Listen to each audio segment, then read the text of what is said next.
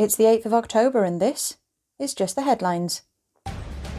Large fire erupts on Kerch Bridge linking Russia to Crimea. Ten people confirmed dead after an explosion at a service station in Donegal. Today's train strike includes 40,000 RMT members walking out for 24 hours. Only one in five trains will be running. Liverpool's Mayor Joanne Anderson promised the city will put on the best party ever after being chosen to host the 2023 Eurovision Song Contest.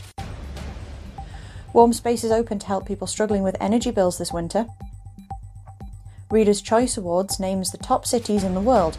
The top three are San Miguel de Allende, Mexico, Singapore, Victoria, Canada. UK's most expensive home goes up for sale again. Serial killer Peter Tobin dies after falling ill in prison. Detectives still believe he was involved in more murders.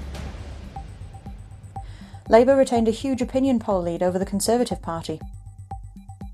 Spice Girl Mel B took an apparent swipe at Government Minister Conor Burns, inferring that she too was on the receiving end of his alleged inappropriate behaviour.